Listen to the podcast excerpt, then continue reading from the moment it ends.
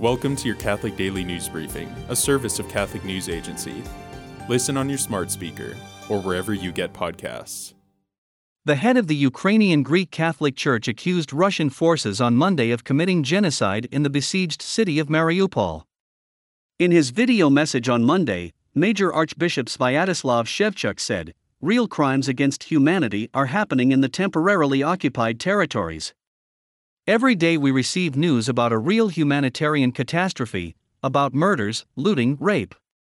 He also said nearly 44 churches and religious buildings have been destroyed so far.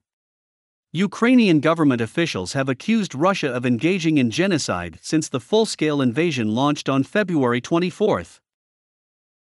Pope Francis on Saturday issued a reform of the structure of the Roman Curia, the administration at the Vatican that assists the Pope in governing the Catholic Church.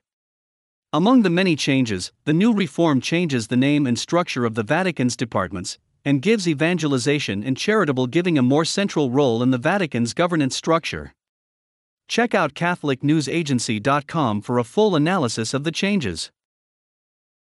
On Friday, Pope Francis will consecrate Russia and Ukraine to the Immaculate Heart of Mary, meaning he will entrust the nations to Mary's help and protection.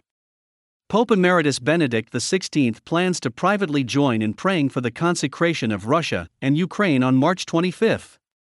Bishops around the world have announced that they will join in praying for the consecration, with many inviting the public to masses or prayer services on Friday. Check out the list at CatholicNewsAgency.com to see if your diocese is participating.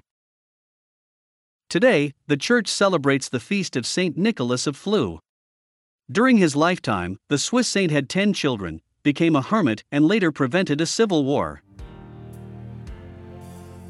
Thanks for joining us. For more, visit CatholicNewsAgency.com.